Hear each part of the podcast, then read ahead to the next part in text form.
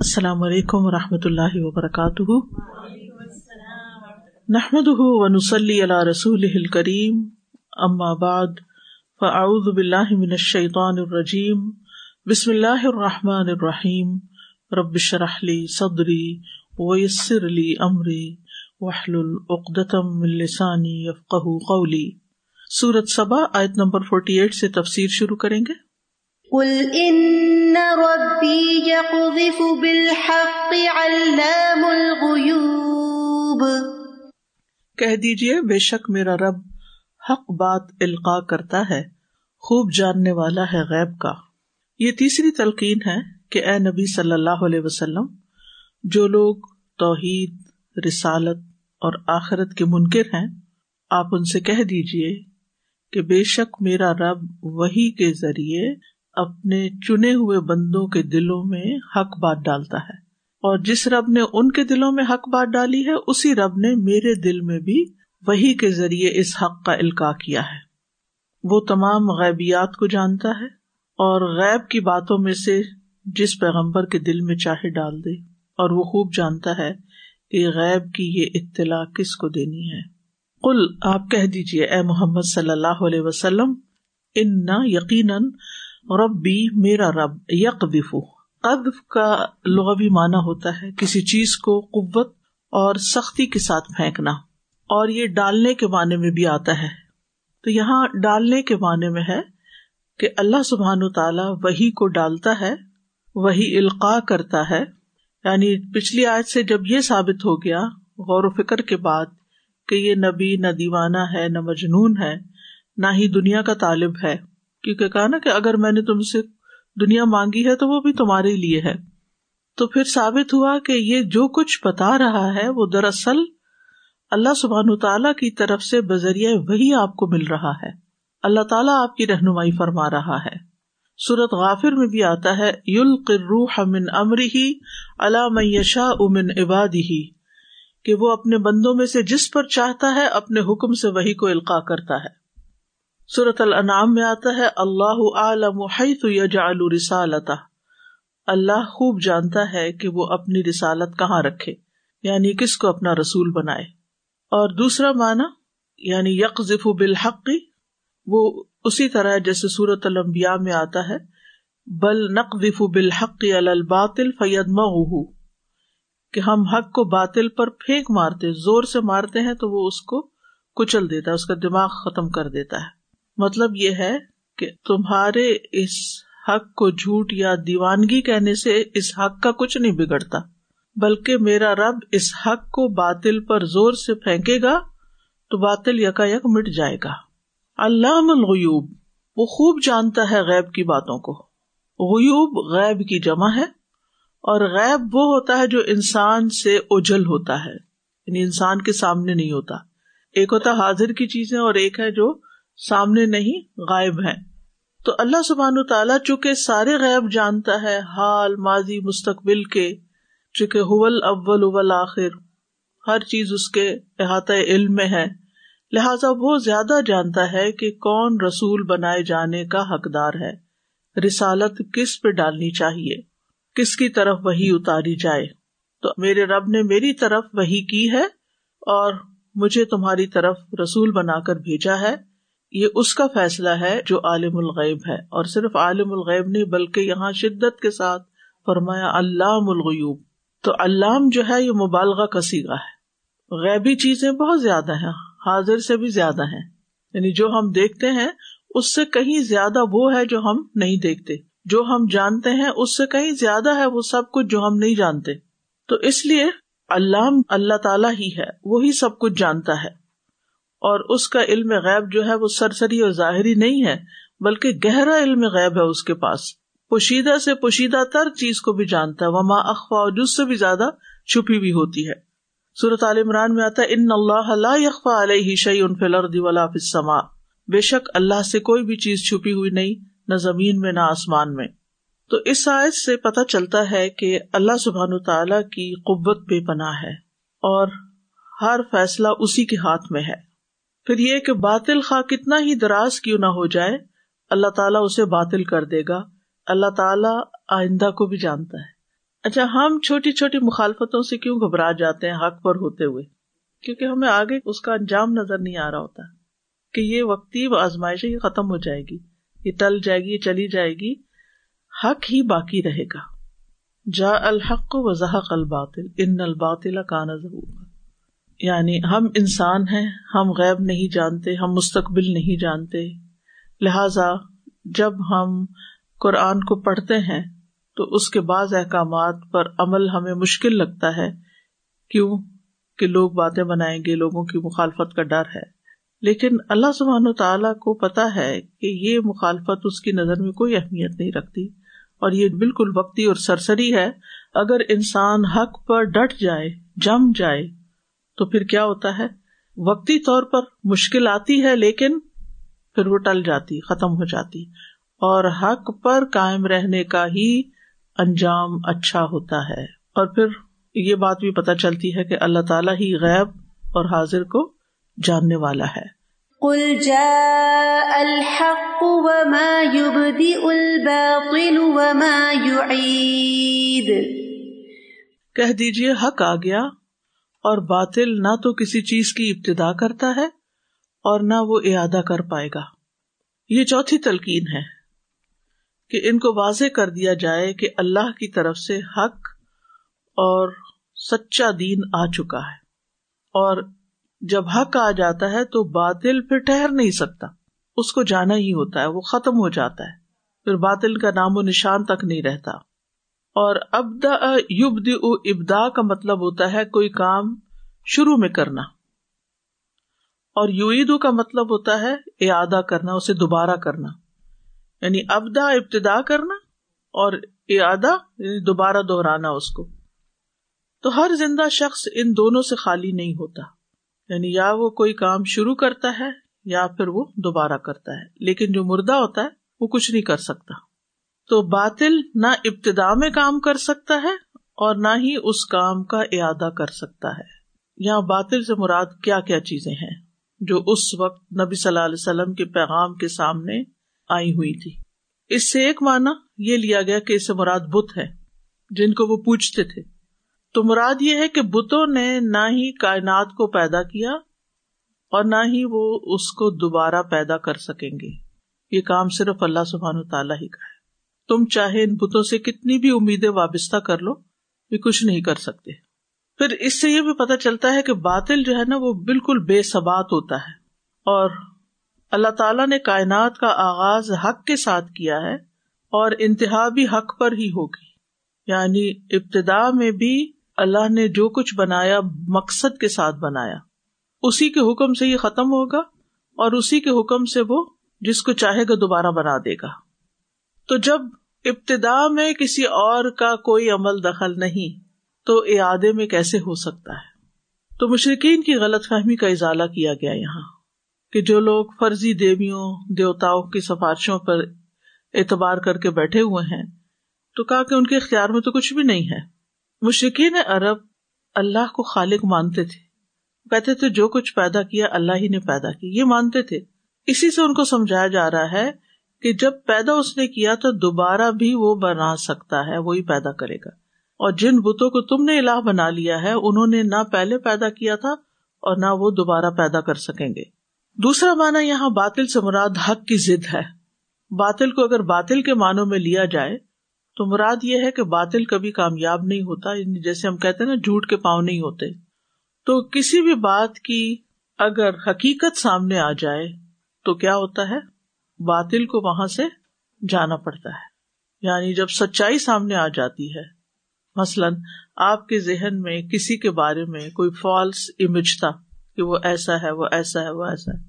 لیکن جب اس کی سچائی سامنے آ جاتی ہے اس کی حقیقت سامنے آ جاتی، تو پھر آپ دونوں میں سے کس کو لیتے ہیں؟ سچائی کو لیتے ہیں۔ کیونکہ اس کے ایویڈینس ہے۔ جھوٹ کے پاؤں نہیں ہوتے، لیکن سچائی کے اپنے ایویڈینس ہوتے ہیں گواہی ہوتی ہے۔ لہذا پچھلا جو آپ کی سوچ ہوتی ہے اور وہ جو پچھلی باتیں ہوتی ہے وہ ساری ڈہ جاتی وہ سارے خیالات ڈہ جاتے ہیں اور حق سامنے آ جاتا ہے۔ فتح مکہ کے موقع پر نبی صلی اللہ علیہ وسلم بت توڑتے ہوئے یہ آیت پڑھ رہے تھے۔ جا الحق کو وضاح الباطل، ان الباطل کان ظہوقا عبداللہ بن مسعود کہتے ہیں کہ نبی صلی اللہ علیہ وسلم مکہ میں داخل ہوئے۔ اس وقت کعبہ کے چاروں طرف تین سو ساٹھ بت تھے۔ آپ کے ہاتھ میں ایک لکڑی تھی۔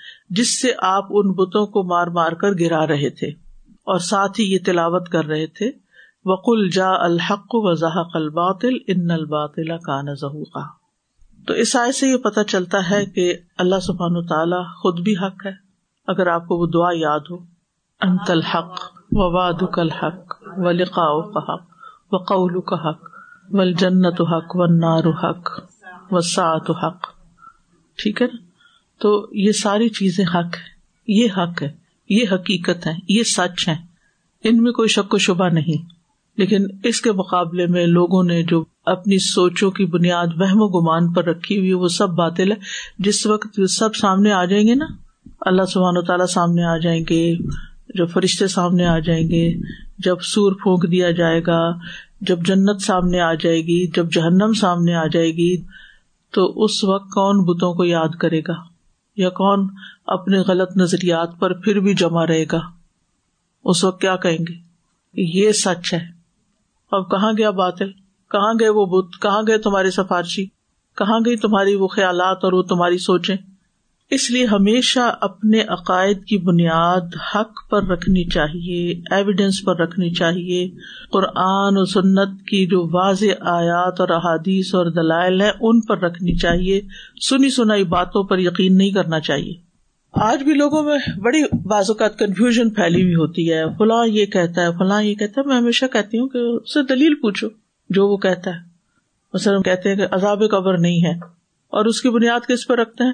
جیسے انسان سو جاتا ہے تو اس کو پتا نہیں چلتا، پھر سوتے ہوئے بھی آپ خواب دیکھتے ہیں اور تکلیف محسوس کرتے ہیں۔ پھر کہتے ہیں کہ جیسے بے ہوش کر دیتے ہیں تو آپ کی سرجری ہو جاتی ہے، آپ کے ساتھ کیا ہو رہا تھا، آپ کے جسم کو آپ کو نہیں پتا یہ ساری عقلی باتیں ہیں۔ تو دین کی بنیاد صرف عقل پر نہیں ہے۔ آپ کو یہ بھی دیکھنا ہوگا کہ اللہ کی کتاب کیا کہتی ہے اور اس کے رسول صلی اللہ علیہ وسلم کی سنت کیا کہتی۔ ہے اگر وہاں دلائل موجود ہے اور وہ کہتے ہیں کہ ایسا ہوگا تو پھر ایمان بالغیب کا تقاضا کیا ہے کہ ایسا ہوگا، اس کی تیاری کر لیں۔ یہ نہ ہو کہ کسی دھوکے میں پڑے رہے اور جب حق سامنے آئے تو پھر اس کے بعد واپسی کا کوئی راستہ نہ ہو۔ یہ تک بھی کہا جاتا ہے کہ جہنم کا بیان صرف ڈرانے کے لیے حقیقت نہیں ہے اس کی۔ قرآن تو نہیں پڑھتے کہ وہ ساری چیزیں اپنی آنکھوں سے دیکھیں۔ تو قرآن بھی حق ہے، اسلام بھی حق ہے، رسول بھی حق ہے اور یہ حق لے کر آئے ہیں، لہذا اپنی زندگی کی بنیاد اس حق پر رکھنی چاہیے، باطل پر نہیں۔ باطل کے پاس نہ آغاز تھا اور نہ انجام ہے۔ ہمارا انجام بھی اللہ ہی کے پاس ہے۔ لہذا اس کے مطابق زندگی گزارے جو اللہ چاہتا ہے، نہ کہ صرف خیالات اور عقل اور لوگوں کی سنی سنائی پر۔ اور پھر یہ ہے کہ قرآن مجید جیسے حق ہے نا، تو اس کے آگے باطل نہیں ٹھہر سکتا۔ قرآن مجید میں آتا ہے وہ ان کتاب ان عزیز لا یاتی ہل باطل بین یدئی ولا من خلفی ہی تنزیل من حکیم حمید بلا شبہ یہ یقیناً ایک باعزت کتاب ہے۔ اس کے پاس نہ باطل آگے سے آتا ہے، نہ اس کے پیچھے سے۔ ایک کمال حکمت والے تمام خوبیوں والے کی طرف سے اتاری ہوئی ہے۔ یعنی اللہ رب العزت کی طرف سے آئی۔ باطل اس میں داخل ہی نہیں ہو سکتا۔ اس لیے اطمینان کے ساتھ اس کتاب کو لو۔ اور جو یہ کہتی ہے اسی طرح اپنی زندگی کو ڈھالتے چلے جاؤ۔ پھر یہ ہے کہ باطل جو ہے نا وہ ہمیشہ کمزور ہی رہتا ہے۔ حق غالب آتا ہے، چاہے جنگ و جدل یا جو جد و جہد ہے وہ طول پکڑ جائے۔ لیکن بالآخر حق غالب آتا ہے۔ کبھی باطل لمبے عرصے کے لیے مسلط ہو جاتا ہے تو انسان مایوس ہونے لگتے ہیں اور دل چھوٹا کرنے لگتے ہیں۔ لیکن انسان کو ہمیشہ تسلی رکھنی چاہیے۔ اگر میں سچی ہوں، میں نے سچ پر اپنے کاموں کی بنیاد رکھی ہے، تو ایک دن یہ سچ کھل جائے گا۔ فکر کی بات ہی نہیں۔ یعنی بہت سے لوگ اس بات پر پریشان رہتے ہیں نا کہ لوگ ہمیں جھوٹا سمجھتے ہیں، ہم غلط سمجھتے ہیں، ہمیں طرح طرح کے نام دیتے ہیں۔ آج بھی دیتے ہیں نام۔ بہت سارے نام گھڑ لیے گئے ہیں دین پر چلنے والوں کے خلاف۔ تو کرتے رہے ہمیں کیا فرق پڑتا ہے؟ اگر آپ کو یقین ہے کہ آپ سچائی کے پیروکار ہیں، تو سچ تو ایک دن سامنے آ ہی جائے گا اور فیصلہ بھی حق کے ساتھ ہوگا۔ کیا اللہ سبحان تعالیٰ ایسے جھوٹے لوگوں کی جو جھوٹے الزامات لگاتے ہیں، ان کی کثرت کی بنا پر یا ان کے جھوٹ کی بنا پر اپنا فیصلہ بدل دے گا؟ اب یہ اتنی ساری جھوٹی گوائیاں آ گئی ہیں، لہذا اس بندے کے خلاف فیصلہ کر دیا ایسا تو نہیں ہوگا۔ تو ہمیں ہر معاملے میں اللہ سبحان و تعالیٰ کے ساتھ سچا ہونے کی ضرورت ہے۔ لوگوں کی زیادہ فکر کرنے کی نہیں ضرورت۔ لوگوں کا خوف دل سے نکال دے، معاشرے کا خوف دل سے نکال دے کہ لوگ کیا کہیں گے۔ جو مرضی کہہ لیں، ان کی زبان کون روک سکتا ہے؟ آپ کو وہ کرنا ہے جو آپ کے نزدیک صحیح ہے۔ اور پھر آپ دیکھیں کہ یہ یقین ہونا چاہیے ہر مسلمان کو کہ اگر آپ صحیح رستے پر چل رہے ہیں تو اللہ کی مدد ضرور آئے گی۔ یہ اللہ کا دین ہے، یہ اللہ کا کام ہے۔ یہ اللہ ہی نے کرنا ہے اور اللہ ہی مددگار ہے۔ ان تنسر اللہ کم و یو سب اقدام کم اسی طرح اللہ تعالیٰ فرماتے وکان حقن علینا نصر المنین ہمارے اوپر لازم ہے، حق ہے ہم پر کہ ہم مومنوں کی مدد کریں۔ قرآن مجید میں بارہ خوشخبریاں سنائی گئی فن حزب اللہ الغالبون۔ اللہ کی جماعت ہی غالب ہو کر رہے گی۔ و نسر نہ ہم فکان ہم الغالبین ہم نے ان کی مدد کی تو بالآخر وہی غالب ہوئے۔ اپنی امت کے بارے میں نبی صلی اللہ علیہ وسلم نے فرمایا، میری امت کا ایک گروہ ہمیشہ غالب رہے گا، یہاں تک کہ قیامت آ جائے گی اور وہ غالب ہی رہے گا۔ یعنی غالب سے مراد یہ نہیں کہ کثرت میں ہوں گے اور ہر ایک کو دمکاتے پھریں گے، مراد اس سے یہ ہے کہ وہ حق پر ہوں گے۔ یعنی انہیں کوئی ہلا نہیں سکے گا اس حق سے، وہ جمے رہیں گے اس پر اور یہ غالب ہی رہیں گے۔ یہی اصل سچائی پر جمے رہیں گے۔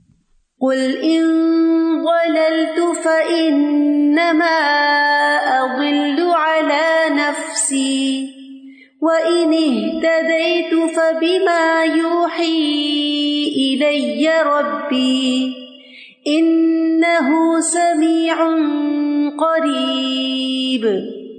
کہہ دیجیے اگر میں بھٹک گیا تو میرا بھٹکنا اپنی ہی ذات پر ہے۔